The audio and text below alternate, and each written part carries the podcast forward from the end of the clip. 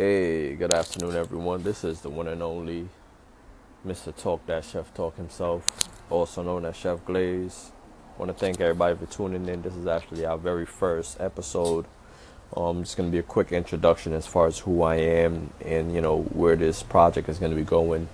Talk That Chef Talk is pretty much a podcast station that is going to you know give a lot of other chefs. It's a platform to give other chefs, uh, you know a spotlight, a time, a moment to shine. Not every chef makes it to Food Network. Not every chef makes it to Cutthroat Kitchen, Hell's Kitchen. You know what I'm saying? So I'm using my platform, my gifts, and you know my networking tools to allow other chefs to grow and move forward within you know the business itself. The culinary industry today, as we all know, is very competitive. So, with that being said, let's get started.